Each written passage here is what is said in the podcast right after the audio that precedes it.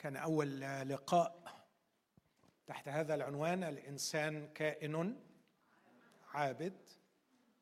بعدين تاني محاضرة الإنسان كائن عابد ضل الطريق. الإنسان كائن عابد هذا تعريفه والإنسان كائن عابد ضل الطريق هذا مازقه هذا يشرح التاريخ البشري في كل جوانبه. أنه هذا المسكين منذ أن انفصل عن محبوبه معبوده. لم يكف عن أن يكون عابدا لكنه سقط فريسة معبودات كثيرة تأكله وهو حي. ولم ينكسر قلب أحد على الإنسان في ضياعه مثل قلب يسوع المسيح. المسيح أحب الإنسان في انكساره ولم يأتي لكي يدين بل جاء لكي يخلص الإنسان.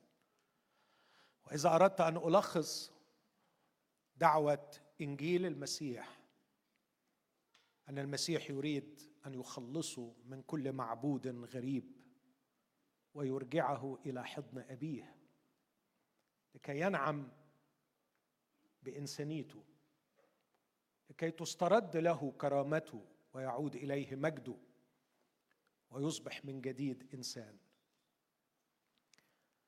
حالة التواصل الحميم بين العابد والمعبود هي التي تدفق فيه إنسانيته وهي التي تسمى العبادة. فهذا المؤتمر عن العبادة يحاول أن يفكر في هذه الحالة من الالتصاق بين العابد والمعبود. حالة الحب الخلاق الحب الذي يخلق. عندما ينفتح العابد لمعبوده تتدفق فيه الحياة. وتصبح العبادة هي ال lifeline هي خط إمداد الحياة للمعبود. فأنا أحيا به أحيا به وأحيا تحته اندر جاد خاضعا له وأحيا له. هذه هي العبادة.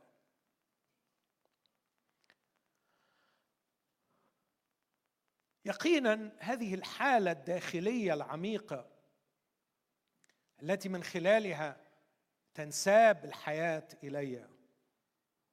قد تكون مصحوبة بتعبيرات جسدية كأن أركع أو أن أقف أو انفعل ولا غضاضه في هذا لأني ما زلت إنسان في الجسد.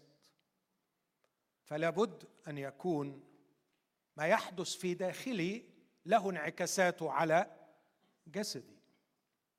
لكن لو بتدققوا في اللي بقوله ما يحدث في داخلي له انعكاسات على جسدي. إذا انفصل تفاعلات الجسد حركات الجسد تعبيرات الجسد عن ما يحدث داخلي نحن في أزمة.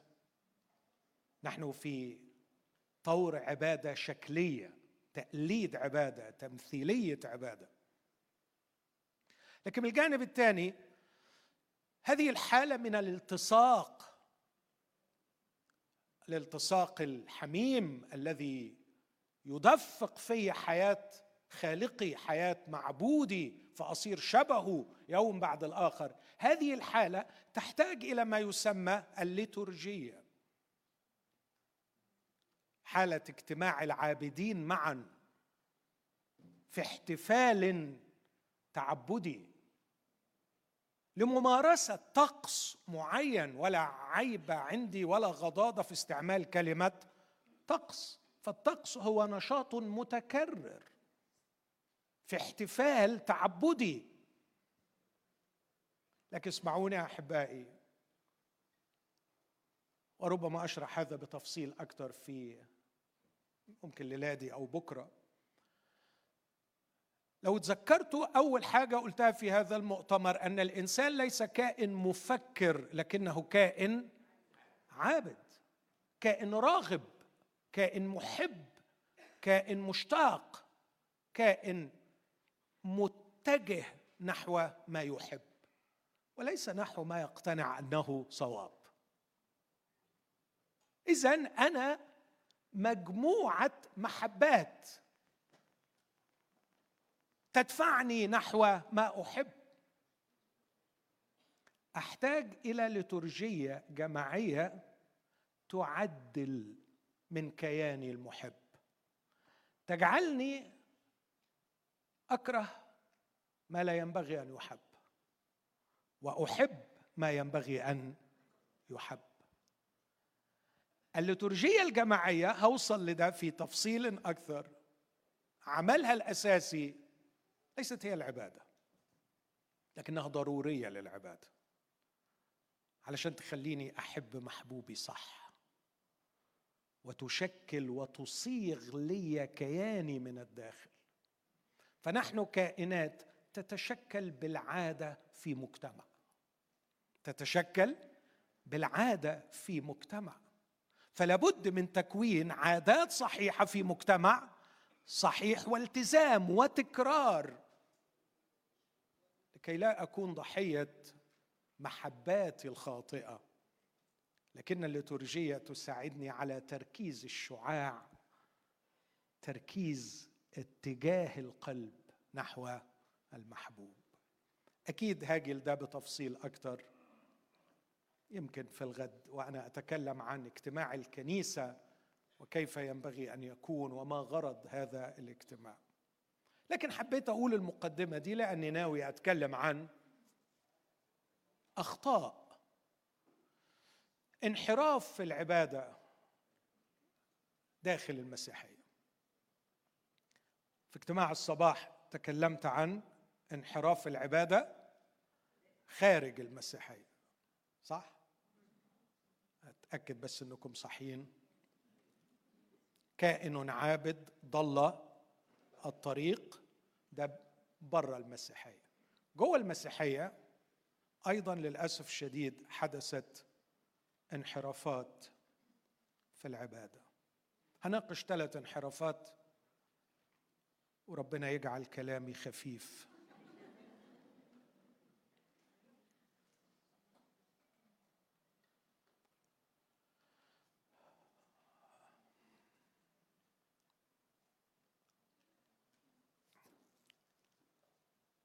أول انحراف حدث داخل لاحظوا العنوان داخل. في فرق ها؟ عشان مش بقول انحراف المسيحية ولا انحراف العبادة المسيحية لكن انحراف داخل الديانة المسيحية. المشكلة إنه المسيحية والديانة المسيحية مخلوطين على بعض وعلى فكرة صعب تطلع روحك من واحدة منهم. يعني ما تقدرش تقول أنا مسيحي بس بره الديانه المسيحيه ده كلام مش مظبوط ابدا. واللي عملوا كده عملوا ديانة مسيحية تاني. فأنت خلاص إحنا لن نستطيع أن نخرج خارج الديانة المسيحية. اتركوهما ينميان كلاهما معا إلى أن يأتي وقت الحصاد. أول نوع من الانحراف داخل الديانة المسيحية في قضية العبادة. ما بتكلمش عن قضية التعليم عن الخلاص الإنجيل عشان نبقى محددين. أنا بتكلم عن الانحراف داخل المسيحية الديانة المسيحية في قضية العبادة. أول حاجة أسميها توثين العبادة والتوثين من الوثنية. لو ما بتعرفش عربي paganizing Christianity توثين العبادة المسيحية. الانحراف الثاني تصويف العبادة المسيحية. وده برضو تعبير جديد I coined it من الصوفية. ف يعني صوفايزنج الكريستيان ورشب تصويف العبادة المسيحية. وأخيرا تهويد العبادة المسيحية. توثين وتصويف وتهويد. وكل واحد منهم مخطط لتدمير الإنسان. إبليس يكره الإنسان. وإذا اخترت له job description أقول ال job description بتاع إبليس حاجة واحدة. تعطيل مشروع الإنسان. مش طايق الإنسان مش حابب يشوف الإنسان. من اليوم الأول وهو مش طايقه وفي عداوة بينه وبينه.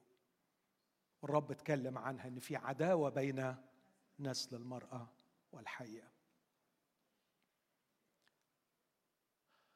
وهو يعلم أنه لا يستطيع أن يمنع الإنسان عن أن يكون عابدا. لأن ده تصميمه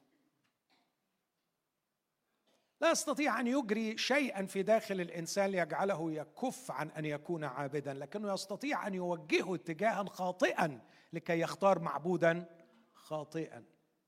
فيجعل الإنسان يختار دماره بنفسه إذ يختار المعبود الخاطئ. فعندما يدفعه إلى الوثنية يقوده إلى فقدان إنسانيته فقدان إنسانيته. هقول أثناء الكلام مثلها يكون صانعوها.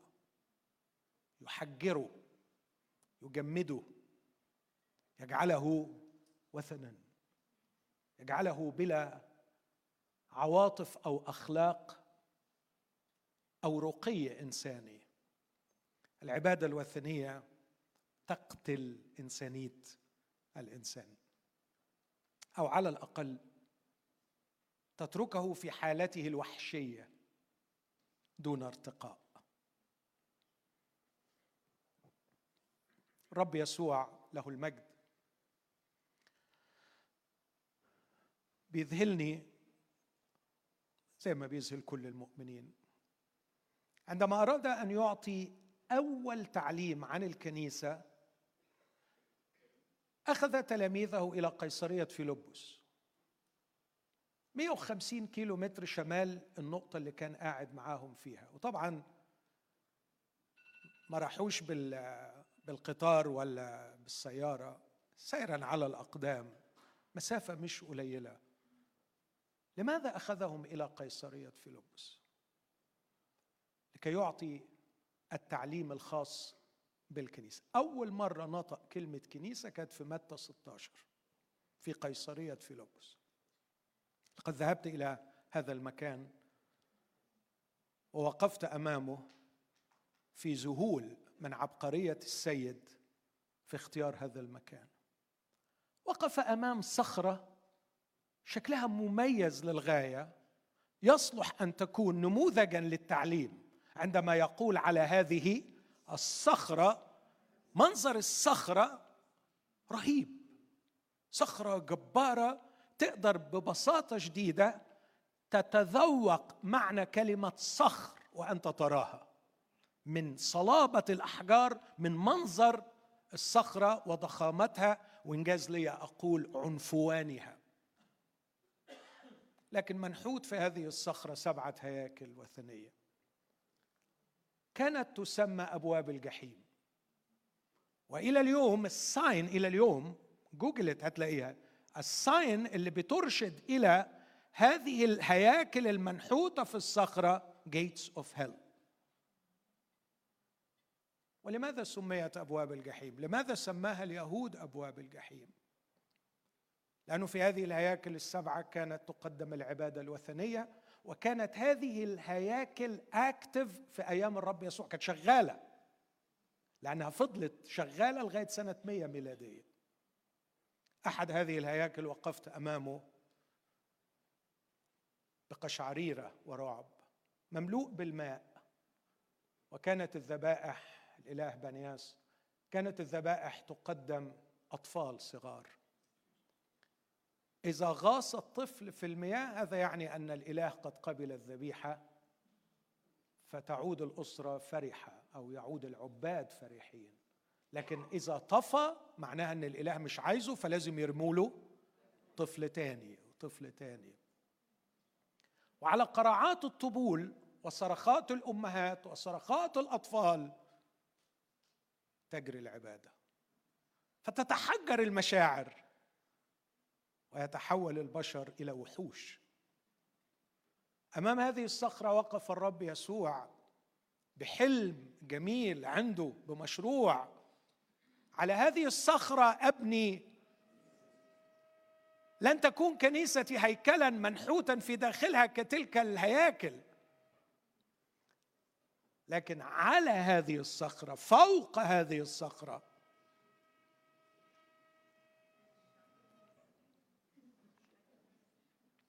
سأبني كنيستي وأبواب الجحيم لن تقوى عليها. لن تستطيع العبادة الوثنية أن تصمد أمامها لأن الكنيسة ستكرز بيسوع المسيح الذي يرجع للإنسان إنسانيته. سؤالي هل الكنيسة تفعل هذا وهل الكنيسة تختبر هذا؟ أم أن الكنيسة سقطت أو أنا عفوا الديانة المسيحية بقى عشان أكون دقيق في كلامي. الديانة المسيحية سقطت في العبادة الوثنية. توثين العبادة أمر خطير. لكن كمان تصويف العبادة وتهويد العبادة. خلونا وقفه عند كل واحدة. انحراف العبادة داخل الديانة المسيحية. ماذا أقصد بتوثين العبادة المسيحية؟ ببساطة أن يجتمع الناس المسيحيين داخل مكان معين يمارسوا طقس معين يسمونه عبادة. زي ما إحنا عملنا رنمنا صلينا وأنا قلت ما عنديش مشكلة مع كلمة طقس لأن جميعا نمارس طقوس والطقس ما فيهوش عيب. لكن المشكلة في غرض هذا الطقس. لو قلت إحنا قاعدين بنرنم ليه؟ بنسمع وعظة ليه؟ بنصلي ليه؟ جينا واجتمعنا ليه؟ إذا كان الغرض إذا سمينا اللي بنعمله. اولا مجرد تسميته عباده مش صح. وأنا من عشرين سنة كتبت مقال قلت أرجوكم حد يدلني على موقع واحد في العهد الجديد يقول فيه اجتماع عبادة. لغاية النهارده ما حدش رد عليا. ات سيمز إنه ما حدش لقي لغاية دلوقتي. لكن قلت الأفضل أن نسميه اجتماع العابدين. فهم عابدون قبل الاجتماع وهم عابدون في الاجتماع وهم عابدون بعد الاجتماع. فنحن نعيش حياة العبادة. إذا كانت العبادة طبقا للكلام اللي قلته إننا نحيا به نحيا به فغرفة نومي مكان عبادة.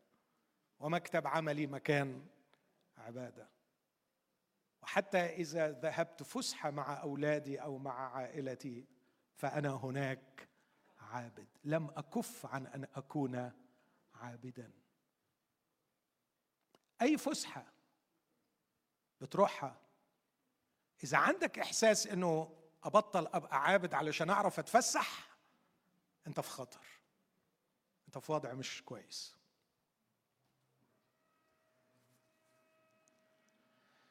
لكن إذا كان ما تسميه داخل الاجتماع عبادة وتقصر مصطلح عبادة على الفعاليات التي تحدث في هذا المكان ثم تحدد الغرض أنها لإرضاء الله to please God.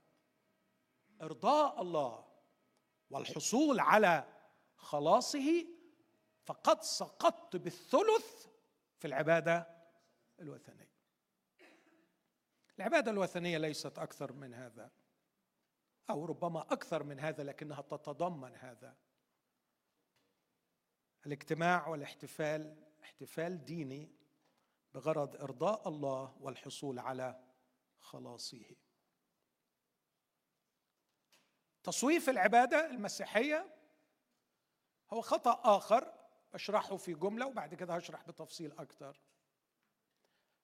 أن العبادة اللي هي برضه تاني بعد ما خلاص هخلص دي في كل مرة مش محتاج أقولها إنك بتقصر العبادة على ما يجري داخل الاجتماع على الاحتفال الديني الاحتفال التعبدي وتقول هو ده العبادة. بس يكون الغرض بتاعها أن تصبح مسكر.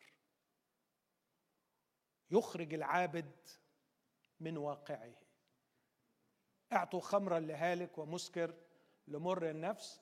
فيشرب وينسى. إذا بتروح الاجتماع علشان تنسى فأنت رايح تتعاطى مسكر. وفي اجتماعات بتصمم خصيصا لكي تخرج بك من الواقع.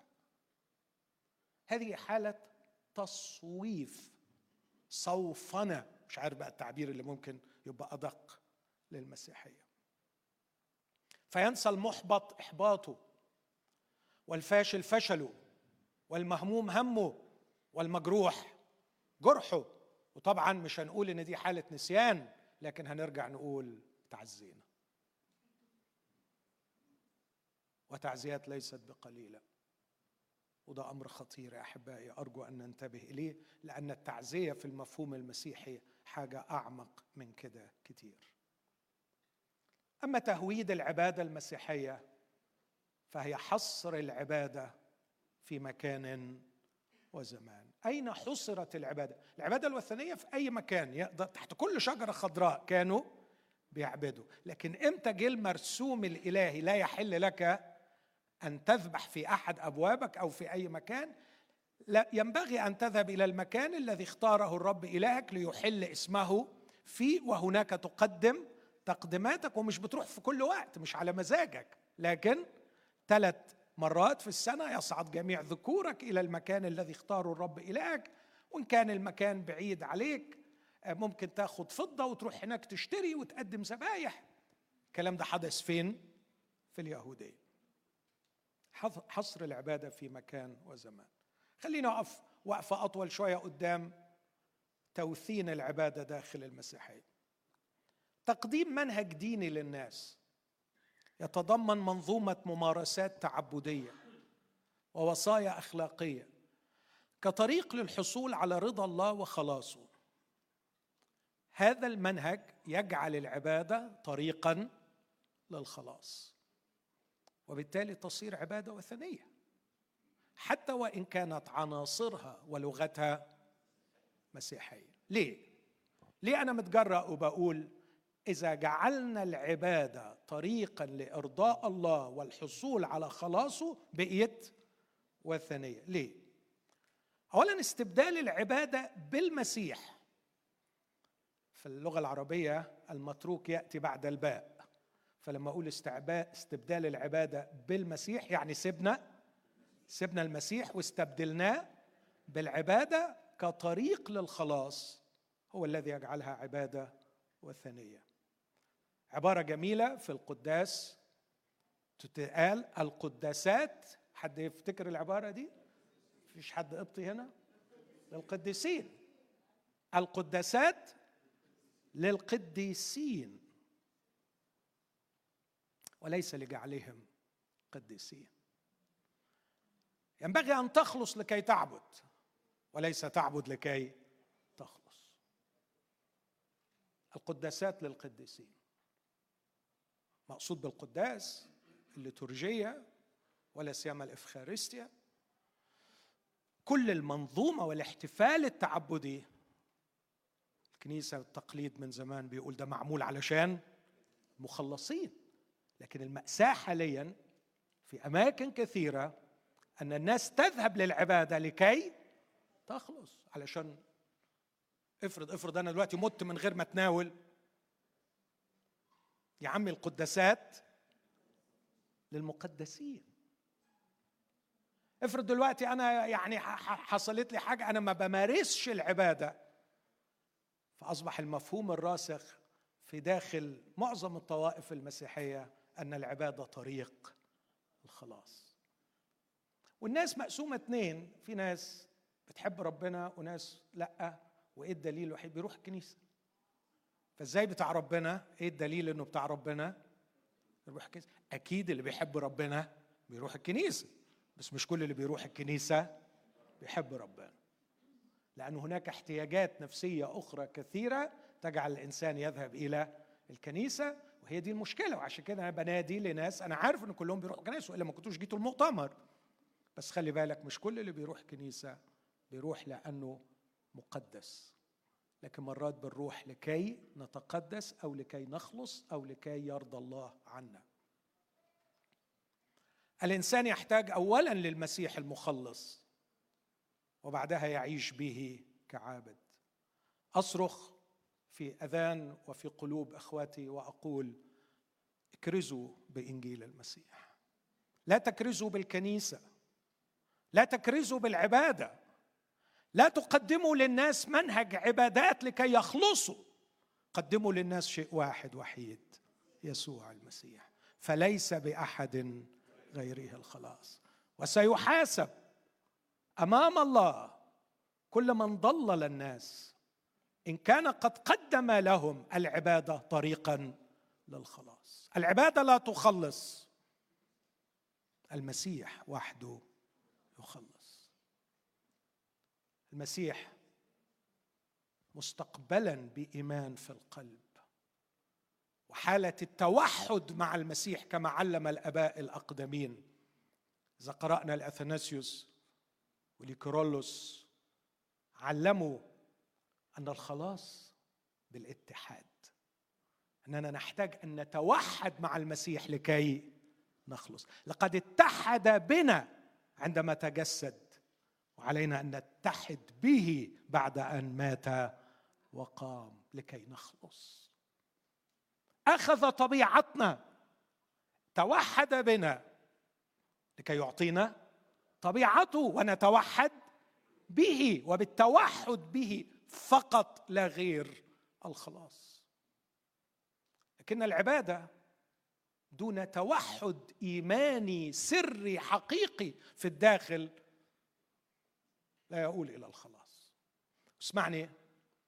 ولا توجد وسيلة مادية توحدك بالمسيح لأن الاتحاد بالمسيح شيء روحي. تهيألي دي معروفة. الاتحاد بالمسيح شيء روحي. يعني لو لو المسيح شخصيا جه على الأرض وحضني وحضنته ووكلني ووكلته قعدت معاه ده يخلصني؟ نو no. وحصلت. وقبله وأطعمه وابن هلاك.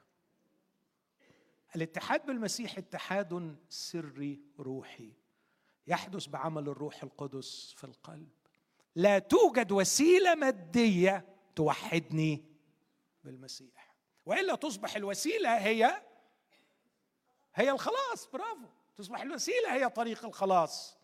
وهنا انتكاسة وعودة مرة أخرى بعيدا عن المسيح. لكني أحتاج إلى الأمور المادية أحتاج إلى الليتورجية. كعابد متحد بالمسيح لكي أنمو روحيا في تغيري إلى تلك الصورة عيناه. أتغذى عليه أعيش به كحي فالحي هو الذي يأكل. الطعام لا يحيي الميت. الميت يحتاج إلى حياة. وبعدها يحتاج إلى الطعام. أقامها اولا من الموت ثم قال أعطوها لتأكل. لكن وكلوها وهي ميتة. وياما ناس عماله تاكل. وهي ميتة. على أمل إنه الأكل يحييها. كلا يا أحبائي. اقبل المسيح مخلصا. افتح قلبك له. اعترف بموتك. واصرخ وقول له اخرجني من موتي ومن قبري. احييني أيها الحي. اسمه كده المسيح. الحي. احييني أيها الحي. أنا أؤمن بوعدك يا من قلت إني أنا حي فأنتم ستحيون. لا توجد وسيلة تحييني لا يوجد منهج يحييني لا توجد طريقة تحييني. أنت الحي وحدك القادر على أن تحييني. وعندما يحييني احتضنيني يا كنيسة المسيح وقدمي لي كل لترجياتك وكل تعليمك وكل طقوسك فأنا أحتاج إليك كحي لكي أنمو في خلاصي إلى تلك الصورة عينها العبادة لا تخلص الإنسان الخلاص بالمسيح وحده. وبختم وأقول المسيح بشخصه. مش بعقيدة عنه ولا بمندوبين عنه. مفيش مندوب عن المسيح يخلصك.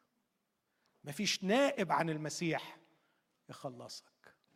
مفيش عقيدة عن المسيح مهما كانت صحيحة تخلصك. الخلاص بالمسيح وحده والمسيح بشخصه. أمين؟ واضح كلامي؟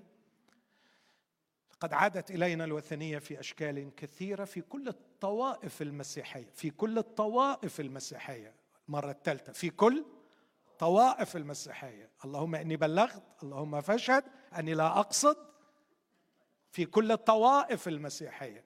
عادت إلينا الوثنية إذ أزاحت المسيح كالطريق الوحيد للخلاص وجعلت العبادة والمنهج والاحتفال والطقس هو وسيلة الخلاص. كلا وألف كلا ليس بأحد غيره المسيح. سنظل ندافع عن هذه الصيحة سولا كريستوس المسيح وحده. اسمعوا العبارات دي من مفكر أعتز به شخصيا. احترمه قرأت له معظم ما كتب. مش كل ما كتب لكن مش أقل من عشر كتب. وقرأت عنه حوالي ثلاث أربع كتب أو أكثر مش هقول اسمه دلوقتي. بص الراجل ده بيقول الكلام الآتي. أنا أعتقد أنه كلام حكيم وجدير بأن نستمع إليه بس ما يمنعش أن إحنا ننتقده. بيقول هذه الحقائق الأساسية الثلاثة. حقيقة أن الإنسان كائن فذ في هذا الكون. وحقيقة أن الإنسان كائن معقد شديد التعقيد. وحقيقة أن الإنسان يشتمل على عوالم متفردة عددها عدد أفراده. بلاغة وعبقرية في التعبير أن الإنسان كل إنسان كل فرد هو عالم لوحده. فهو كائن فريد بين بقية الكائنات وهو كائن معقد في شخصه ومفيش حد زي التاني. بيقول هذه الحقائق تقتضي منهجا للحياة الإنسانية. التعبير ده خطير وعشان كده حطيته بالأحمر. يعني إيه منهجا للحياة الإنسانية؟ يعني علشان الإنسان يبقى إنسان ويحقق إنسانيته وهو قال في الكتاب ده لا ينحدر إلى الآلة أو الوحشية. مفيش حاجة تنقذه من إنه يبقى آلة أو وحش إلا منهج. هو محتاج يبقى إنسان. وعشان يبقى إنسان محتاج حد ينقذه من الوحشية أو إنه يبقى روبوت. واللي ينقذه هو منهج. هذه الحقائق تقتضي منهجا للحياة الإنسانية. منهج يرعى تلك الاعتبارات كلها. اللي جاي يعني بلاغة ممكن الاستغناء عنها بس أقراها بسرعة. يرعى تفرد الإنسان في طبيعته تركيبه تفرد وظيفته غاية وجوده تفرده في مآله ومصيره كما يرعى تعقده الشديد وتنوع أوجه نشاطه وتعقد الارتباطات بينها ثم يرعى فردياته هذه مع حياته الاجتماعية لأنه عايش مع ناس تانيين وبعد هذا كله يضمن له أن يزاول وجود وجوه نشاطه كلها وفق طاقاته كلها بحيث لا يسحق ولا يكبت كما لا يسرف ولا يفرط وحيث لا يدع طاقة تطغي على طاقة ولا وظيفة تطغي على وظيفة ثم في النهاية يسمح لكل فرد بمزاولة فردياته الأصيلة مع كونه عضوا في جماعة. أنا شخصيا منبهر بالوصف ده لأنه أرى فعلا بغض النظر عن حتة منهج دي أرى إنه ده بالظبط اللي هيحصل للإنسان لما يحقق إنسانيته. هيبقى جميل هيبقى متسق هيبقى مثمر هتبقى كل طاقاته مفعلة هتبقى علاقاته علاقات سوية مش بيدوس على اللي جنبه هيبقى ناجح ونافع ومثمر. يعني الراجل بيوصف بإبداع كيف تتحقق إنسانية الإنسان وأنا لا أختلف معه في كلمة واحدة من هذه الكلمات. يمكن اختلافي الوحيد هو إنه عايز يحقق إنسانية الحياة الإنسانية من خلال منهج. ده الخطر اللي عندي. أكمل معلش اسمحوا لي. ولكن نظرا لجهلنا بالإنسان وهذا حق. واحد من أعظم العلماء في القرن العشرين كتب كتاب زمان اسمه الإنسان ذلك الكائن المجهول. لجهلنا بالإنسان فإن مناهج الحياة التي اتخذها البشر لأنفسهم لم تستطع وهذا طبيعي. لم تستطع مراعاة هذه الاحتياجات المتشعبة المتشابكة المتفاوتة. والمنهج الوحيد الذي راعى هذه الاعتبارات كلها كان هو المنهج الذي وضعه للإنسان خالقه العليم بتكوينه وفطرته الخبير بطاقاته ووظائفه القادر على أن يضع له المنهج الذي يحقق غاية وجوده ويحقق التوازن في أوجه نشاطه ويحقق فرديته وجماعيته كذلك. وما من شك أن الأمر من الدقة والخطورة والتشابك والتعقد بحيث يحتاج إلى علم إله وحكمة إله وأنه من ثم لا يصنعه إلا الله. أتمنى أنكم تكونوا معايا. أنا عارف أنه بعد الغداء والوقت ممكن تعلي لي الميكروفون شوية عشان أنا أوطي صوتي بليز لأن اتنبح حسي.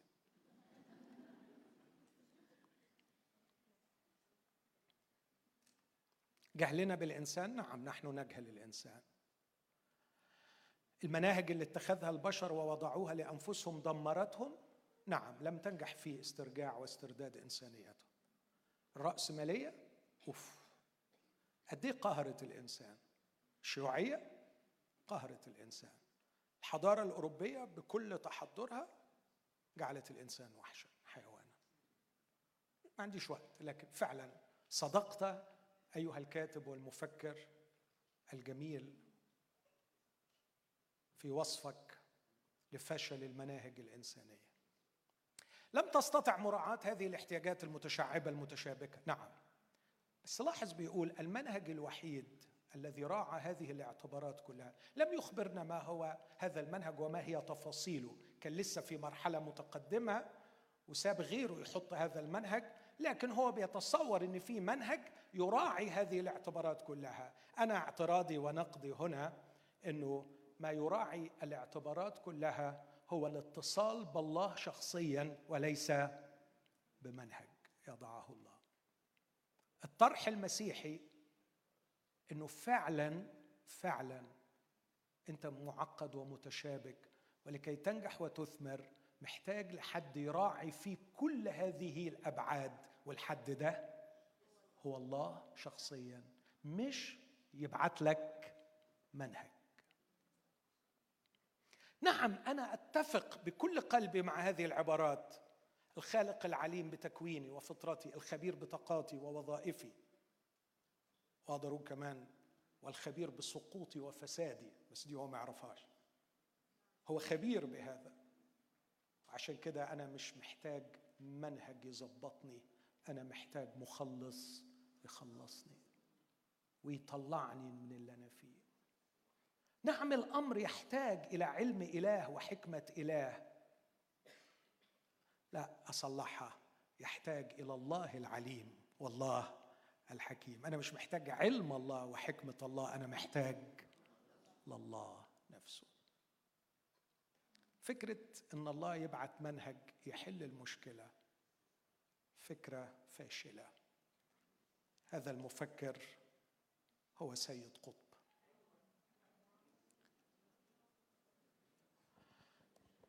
وأنصح بقراءة أعماله دون أن تتاخونوا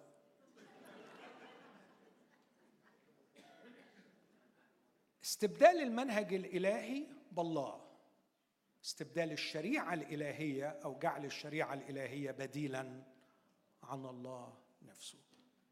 وكأنه يختزل 1500 سنة جرب فيها الإنسان بالشريعة وثبت فشلوا ليس لعيب في الشريعة لكن لعيب في الإنسان. اسمع كده الخلاصة المسيحية في عبارة واحدة. آه لو يشرق النور ويصل. ما كان الناموس الناموس يعني إيه؟ يعني المنهج الشريعة. ما كان الناموس عاجزا عنه. آه يا كاتبي العزيز آه لو أدركت أن الناموس والناموس اللي وضعه ربنا شخصيا. وسلمه لموسى. كتبه بإيده. أنا ما أعرفش أنت هتجيب منهج منين بغض النظر. حلو المنهج عظيم المنهج اللي هتجيبه بس أكيد مش هيبقى في حلاوة المنهج اللي الله سلمه لموسى. لكن الكتاب بيقول ما كان الناموس عاجزا عنه فيما كان ضعيفا بالجسد. العيب في الجسد. الحل الإلهي فالله أرسل ابنه في شبه جسد الخطية ولأجل الخطية. دان الخطية في الجسد لكي يتم حكم الناموس فينا. نحن السالكين ليس حسب الجسد بل حسب الروح. بص روعة العبارة يتم حكم الناموس يعني المنهج هيطبق بس مش للي خدوا المنهج للي خدوا يسوع.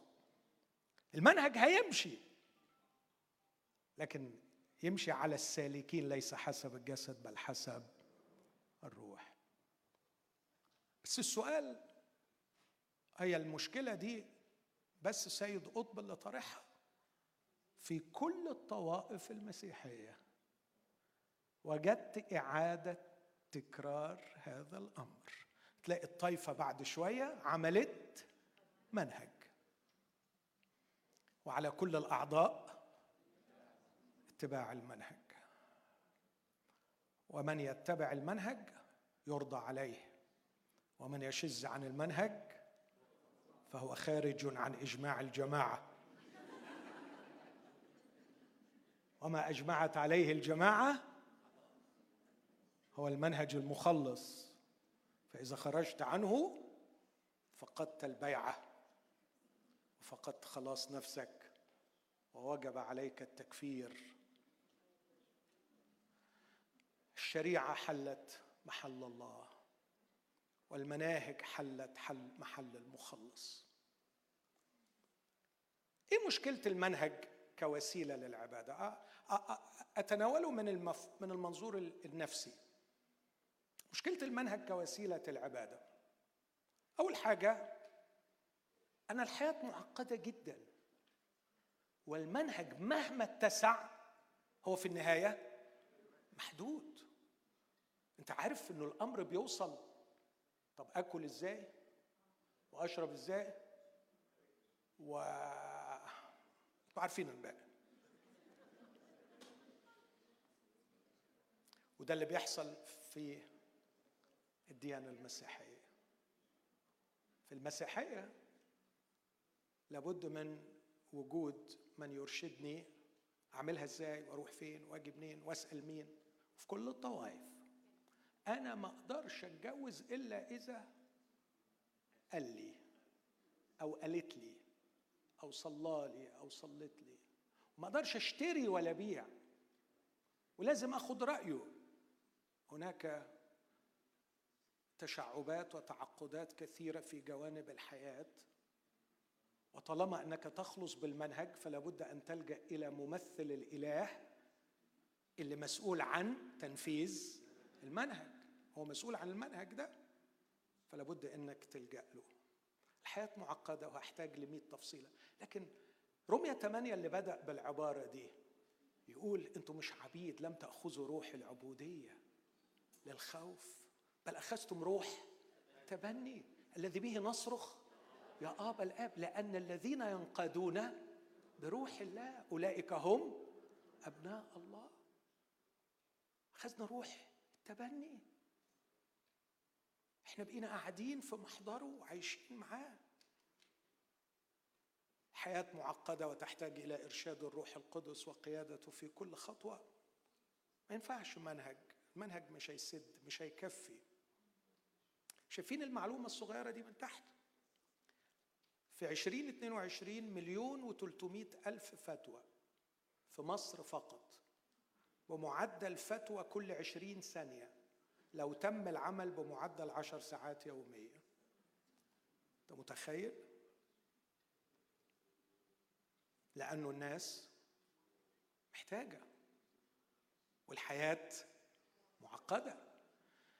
والأسئلة كثيرة. أنا شايف في ناس بتصور يعني بلاش الحتت دي. عندك حاجات كثيره صورها.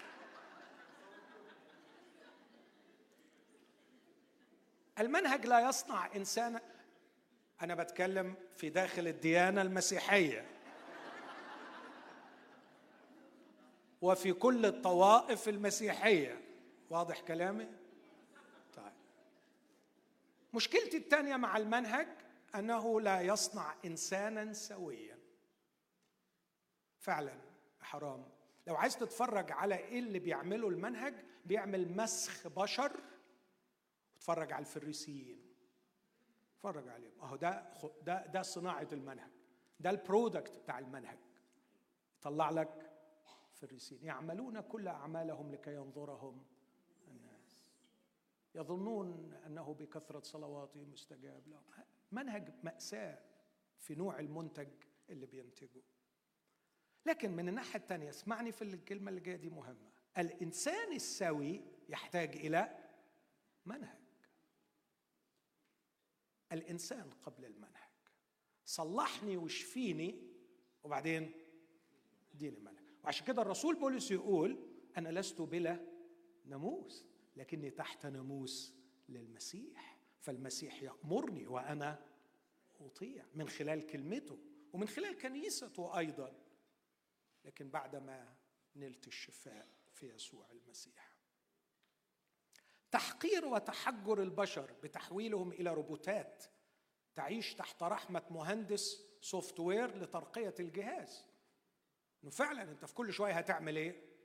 هتروح هتسميه بقى إيه؟ معرفش.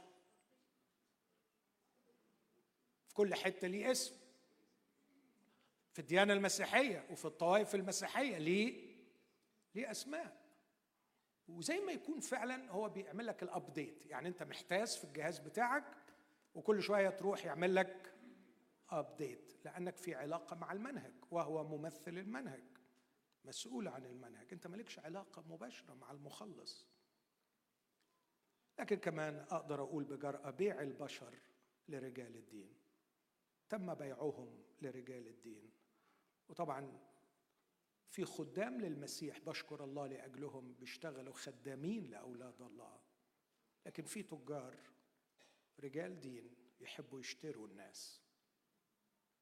قتل فرص العودة لله واستعادة إنسانية الإنسان وهذا ما يسميه الكتاب الهلاك. لأن الشخص اللي بيتبرمج على الكلام ده من وجهة نظري بيصل إلى مرحلة يتحجر فيها وبيوصل لأنه أرضا شربت المطر النازل عليها مرارا كثيرا. خلاص ما بتصلحش بعد كده. بتوصل لحالة الهلاك. ده منظر كشك في مترو الأنفاق. محدش يصور. بصوا الناس واقفة إزاي. بصوا المنظر مؤلم إزاي. ينتظر دوره لكي يسأل سؤالا عشان يعرف يعيش من ممثل المنهج. ليس بالله نحيا كوقود أرواحنا وطعامها زي ما سي إس لويس قال لكن فقط بمنهجه. هذا هو الموت. الموت بالناموس. الناموس جه علشان يموت. الذي علم به بولس وهذه هي الديانة اليهودية في وضعها الفاشل الذي أدانه المسيح. إذا قرأت الأناجيل وراقبت كيف تعامل يسوع مع الوضع اليهودي. ستكتشف كم الإدانة التي أدان بها يسوع هذا الوضع لأن الشعب تحول إلى تابعي منهج. سمعتم أنه قيل. تبع المنهج المنهج المنهج بيقول المنهج بيقول المنهج بيقول. لقد تم اختراع منهج كبير يسير وراء الشعب وفصلوا الناس عن الله. لكن هذا لم يمنع وجود بقية تقية جميلة في كل مكان. ما كانش ليهم دعوة بالمنهج. لكن مثلا اثنين منهم مش وراء المعمدان لكن سمعاه يقول هو ذا. حمل الله فتركا المعمدان. دول مش بتوع مناهج دول قلبهم متجه نحو المعبود. طب ممكن بس أفهم. يعني أنتوا أنتوا تلاميذ الراجل وماشيين مع الراجل. الراجل يقول كلمة. تسيبوه تمشوا. هي دي أخلاق برضه بجد فكر في الموقف. أنا ما أعرفش ليهم تلاميذ مثلا على الأقل ثلاث أربع شهور. نايمين قايمين مع المعمدان وبعدين فجأة سمعوه بيقول هو ذا حمل الله. فتركه التلميذان وتبعا يسوع. فالتفت يسوع ونظرهما يتبعان. فقال لهما ماذا تطلبان يا معلم؟ أين لقد كنا كل الأيام خارجين من أعماقنا مشتاقين متجهين لمجهول لكننا وجدناه. أنت يا معلم أين؟ إحنا مش عايزين منك حاجة إحنا عايزينك أنت. فمكثا عنده ذلك اليوم. لم يكونا مقتنعين بمنهج قدمه رجال الدين. كانوا الفريسين على قفا من يشيل كانوا الكتبة موجودين لكن تلاميذ يسوع كانوا بيدوروا عليه كانوا مشتاقين كانوا منتظرين. كانت حنة تقف ملهاش دعوة خالص بالهيصة اللي حاصلة. تنتظر فداء في أورشليم. مش مستنية المنهج لكن مستنية الفداء. سمعان البار حمل الطفل يسوع يقول عيناي أبصرتا بص الناس دي بص الناس دي كانت مشتاقة لإيه؟ لشخص. مع إنه كان عندهم المنهج. وغيرهم الشخص وصل وفتح عينيهم وشاف أمراضهم وأكل معاهم وفضلوا ملتصقين بالمنهج.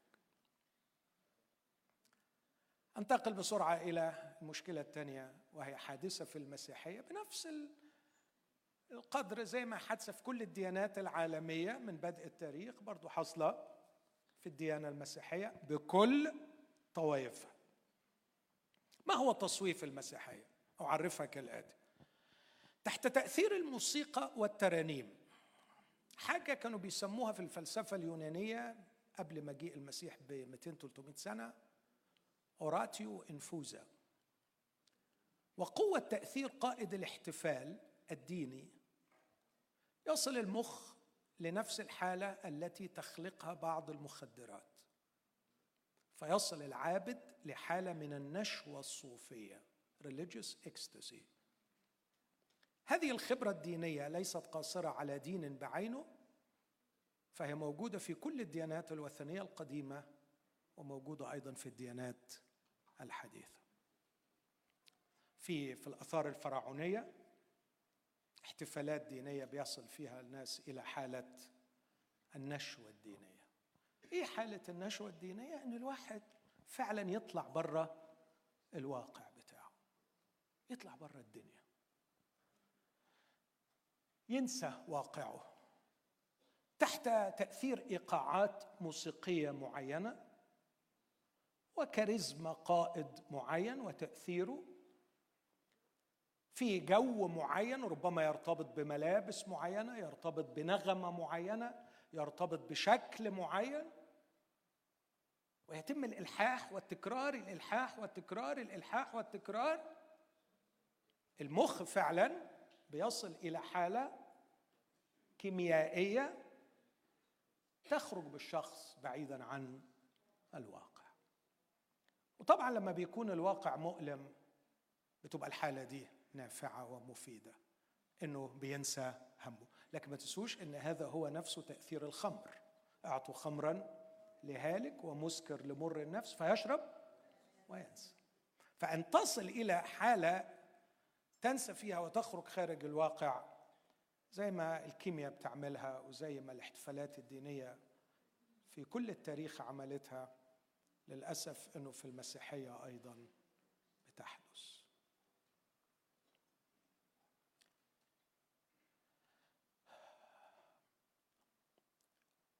ما عنديش طاقة ولا وقت أقارن بين الثلاث كلمات دول. اكستسي هقولهم بس مجرد قراءة سريعة. To stand outside or transcend oneself تطلع برا نفسك تنسى نفسك.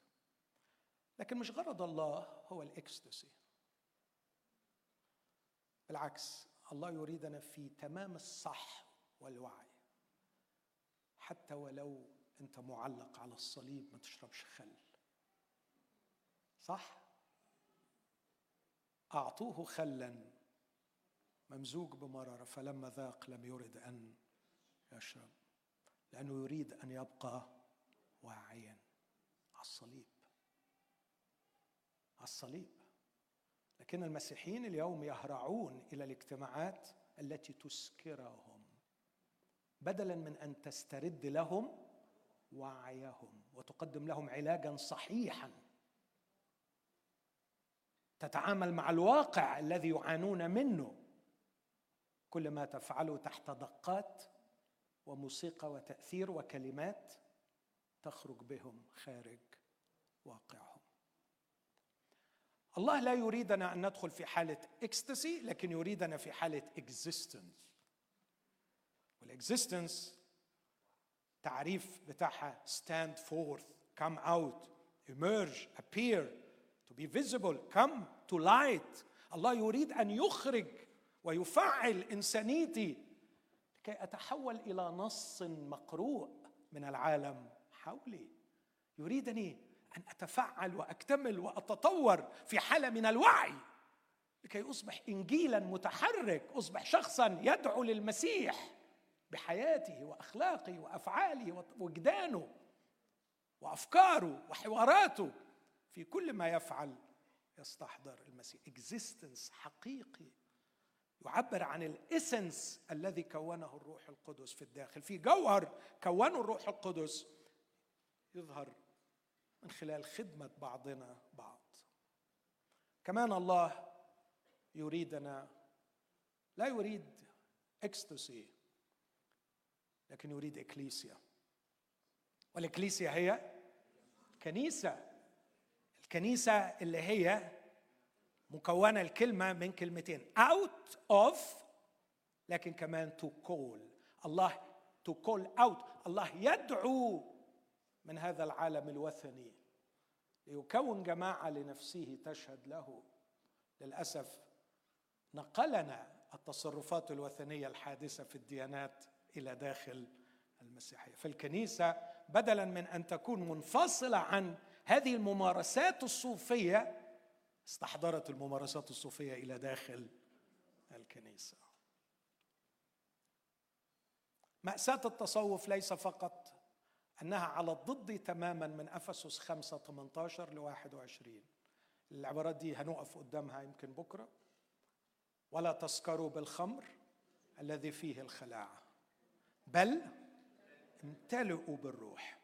بص الامتلاء بالروح يعمل أربع حاجات ذكرهم الرسول.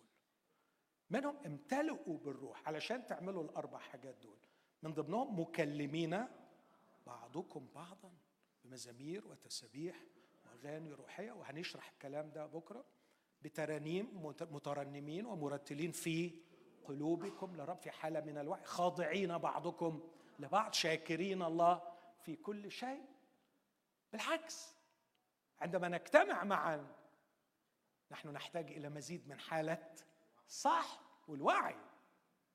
فلا تسكروا لكن تخيل عندما يحدث إنه في الداخل تصبح حالة سكر ويتم تسميتها أسماء مسيحية. مشروب روحي سماوي به تسكر الأرواح. ماشي. عايز أسكر.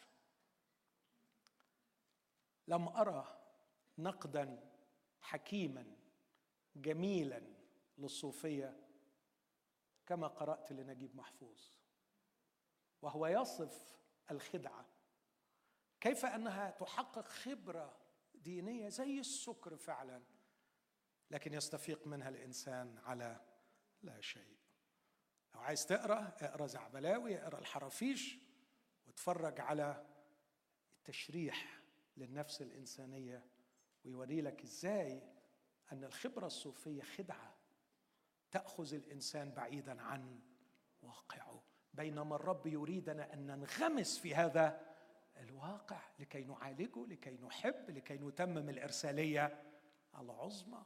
محتاجين نكون في مزيد من الوعي مش نروح الكنايس لتغييب الوعي. طبعا لما أقول لتغييب الوعي مش معناه إن بنلاقي الناس واقعة على الأرض و... ومفروطة في الأرض يعني وما في نو no. نو no. لكن لما تتأمل في الواقع حاجة وبعيد عن الواقع فعلا يعني أتذكر ناس فلقيتنا ترنيم عن قداسة الله وهم عايشين في النجاسة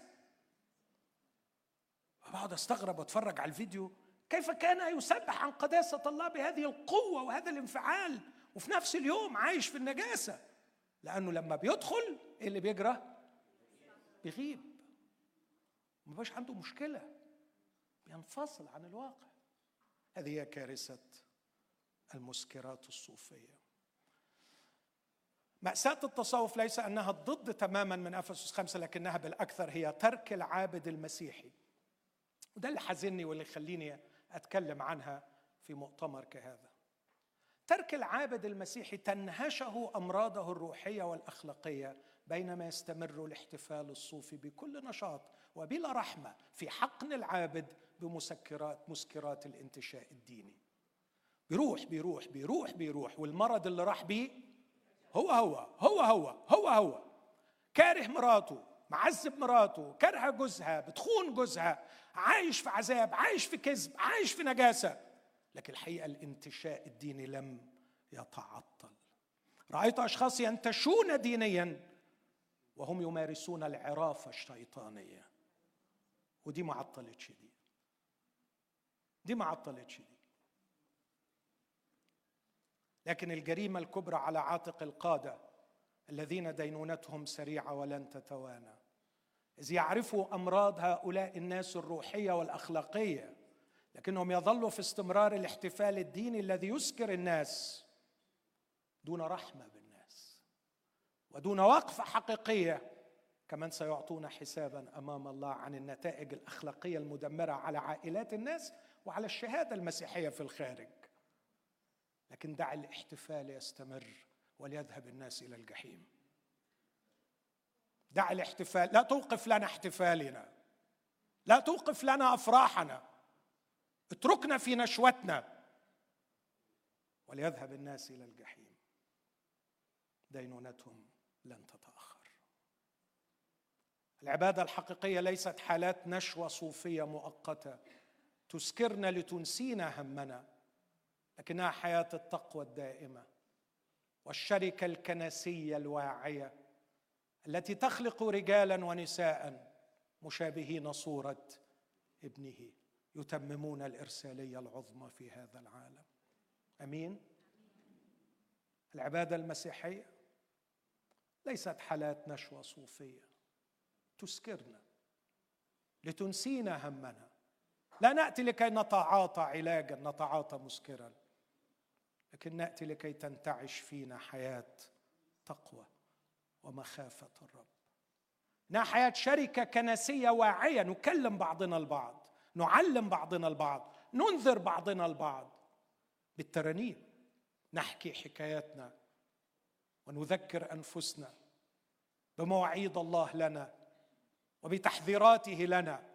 نعيش في حالة من الوعي ساعة أو ساعتين كي نخرج متغيرين أكثر إلى صورة الإبن ولكي نخرج لنتمم ارساليتنا العظمى. أما في نورث أمريكا فالموضوع أصعب شوية. إيديث همفري كاتبة مسيحية أنا ما قريتش كتير ليها لكن ما قراته في هذا الكتاب أعجبني إلى حد كبير وخصوصا هذا الاقتباس. في كتاب اسمه Worship on earth as in heaven. قالت في خمس أمراض بتعاني منهم الكنائس في نورث أمريكا وأعتقد إنها تقصد بشكل عام الكنائس البروتستانتية على الأكثر. اولا الاهتمام بجو العبادة أكثر من العبادة نفسها. فالأمر كله يتعلق بما تجعلني أشعر به من العبادة. أهم حاجة في العبادة هو الجو. جو العبادة جو العبادة حلو. جو العبادة بيريحني. جو العبادة بينعشني. فليست المش... القضية العبادة لكن ما أشعر به من تأثير العبادة على مشاعري. إساءة توجيه العبادة من خلال التركيز على الإنسان بدلا من التركيز على الله. أنا المقصود أنا الغرض أنا هنا عشان أتعزى أنا هنا عشان أفرح. الأمر كله يتعلق بي أنا العابد. قرب إلي معبودي. ترنيمة قديمة تقول هات الأحاديث التي تنفي الكدر عن سيدي المحبوب. ما دام السفر علل فؤادي كل يوم في خبر عنه فلي شوق إليه. قد استعر فلعلها من حرقة تطفيني. كلمني عنه. خبروني عن يسوع اوصفوه لي. إن عطش الداخلي متجه إلى معبودي فحدثني عن معبود لا تحدثني عني لا تسكرني ولا تخدرني. اخرجني من ذاتي ووجهني نحو معبودي. هذا هو الغرض من الاجتماعات. نمرة ثلاثة. إماتة العباد أو إماتة العبادة. ده كلامها ترجمة حرفية. باستبدال الخبز بالحجارة خسارة كلمة الله. ما عادش محور الاجتماع البروتستانتي هو الكلمة. لكن المنبر تضاءل وتزحزح وتراجع وأفسح المساحة للغناء أكثر من الكلمة. الكلمة ما عادتش هي المهمة. وأحيانا الكلمة تيجي في النص كده بين الترانيم لكن الأهم هو الكلمة. الكتاب عايز الكلمة. قال له إلى أن أجيء أعكف على القراءة والوعظ والتعليم علم. تكلم. لأن شعب الرب يحتاج إلى كلمة الرب. أستودعكم يا اخوتي لله ولكلمة نعمتي القادرة أن تبنيكم. والترانيم التي تبنينا هي الترانيم التي تكرر علينا كلمة الله التي تذكرنا بكلمة الله. لما أقول إله أبائنا وأجدادنا وعودك لينا ولولادنا ويقول لي في العدد اللي بعده سيف جوليات وجب بعيد القصة بعيد قصة دانيال بعيد قصة داوود بسترجع الحكاية التي نشأت فيها وتربيت عليها. وإذا كانت الترانيم تخلو من كلمة الله فهي أناشيد صوفية. إماتة العبادة هذا اللي بتقوله. وأنا مبسوط إن واحدة اللي كتبته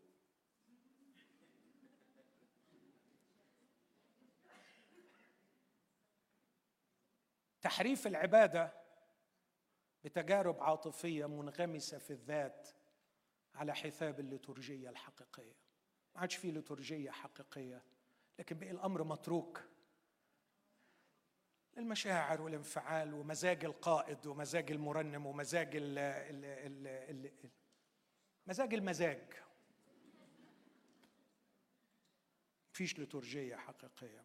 لكن الأخطر من ده كله تختم وتقول استغلال العبادة بقيم يحركها السوق. عارفين دلوقتي ما فيش سيديهات كتير بس في حاجات تانية اونلاين اسمها music industry دي العبادة الكنسية. اسمها music industry it's صناعة. It's business بالمليارات. business بالمليارات. هو من أخطر الأشياء إنه بقت العبادة ال worship يقول لك worship leader. ده معناها إنه قائد ترنيم. فالعبادة على كتف المرنمين مش عمل الروح القدس ولا حتى عمل الأسوس. يعني اوعى تفكر روحك ورشب ليدر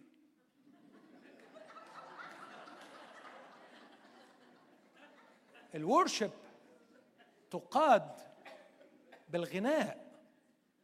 تخيل؟ فبقيت مسؤولية العبادة كلها. آه لا وممكن يقول لك إيه؟ دي شفتها. آه هنوقف العبادة شوية دلوقتي ونقرأ جزء من الكتاب المقدس. وبعدين نستكمل عبادتنا. نستكمل عبادتنا. هذه التشوهات في المفاهيم كارثية. أخيرا وده اللي هتكلم فيه أكتر تهويد المسيحية. اختزال سكن الله الروحية الدائمة وسط كنيسته كنبع وجودها ومصدر هويتها إلى حضوره في مكان. واختزال حق المسيح في الإقامة الدائمة في الأقداس في محضر الله إلى ساعة زمان. الله وسط كنيسته. أمين؟ مش في سبعة شارع مش عارف إيه. الله وسط كنيسته سكنة دائمة ونحن ندخل إلى محضر الله في أي وقت. هذا حق مفتوح طول الوقت. لست في احتياج أن آتي الساعة سبعة إلى المكان الفلاني عشان أدخل محضر الله. هذا هدم للمسيحية من جذورها. بقى هو مات وفتح الأقداس ونقل للسماويات عشان تيجي تقول لي الساعة سبعة هندخل محضر الله؟ يا أخي اختشي. بقى هو عمل كل ده والرسول عز بروحه ويقول لك والحجاب انشق ولنا ثقة بالدخول وأجلسنا معه في السماويات ودخل يسوع كسابق لأجلنا وندخل بثقة. وبعدين يقول لك هندخل محضر الله الساعة سبعة في المكان الفلاني. جرجرة المسيحية مرة أخرى إلى اليهودية حيث أورشليم المكان الوحيد الذي فيه يسكن الله. وما ينفعش يسكن في حتة غير دي وما ينفعش تعيد له ولا تدخل في محضره ولا أي حد حتى مسموح له يدخل هو واحد اللي يدخل مرة في السنة. أليس هذا قتل للمسيحية؟ إذا كانت الوثنية توثن الإنسان وترجعه حجرا وتفقده إنسانيته. وإذا كان التصويف صوفية تطوح بالإنسان بعيدا عن واقعه فتنفي وجوده وإرساليته فإن تهويد المسيحية يقتل المسيحية ويبقي المسيحيين في حالة تهود أقول تاني الخاتمة دي. الوثنية تفقد الإنسان إنسانيته. الصوفية تفقد وجوده ورسالته في الحياة. لا فيه اكزيستنس ولا فيه كليسيا فيش كنيسة. في فرد مستمتع. فيش رسالة في العالم. أما تهويد المسيحية فاجعلني أشعر أني أتعامل مع جماعة يهودية. ما زالت تنتظر زمان ومكان حضور الله لكي تذهب تقدم إلي ذبائح. أنا قلت في البداية إن شاء الله كلامي يكون خفيف. عارف إنه مش خفيف. بس أنا براهن على حاجتين. براهن إنكم عارفين إن أنا بحبكم. وإنه فعلا ما عنديش غاية غير أن أساعد بالنعمة اخوتي وأخدم اخوتي لأني سأعطي حسابا. قد لا تتفق معي؟ قد لا يروقك كلامي.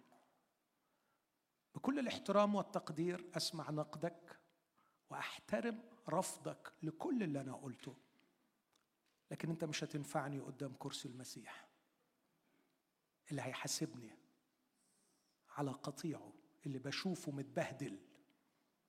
ومحدش مهتم. أكيد في أشخاص مهتمين كتير لكن على الأقل بحط روحي مع المهتمين.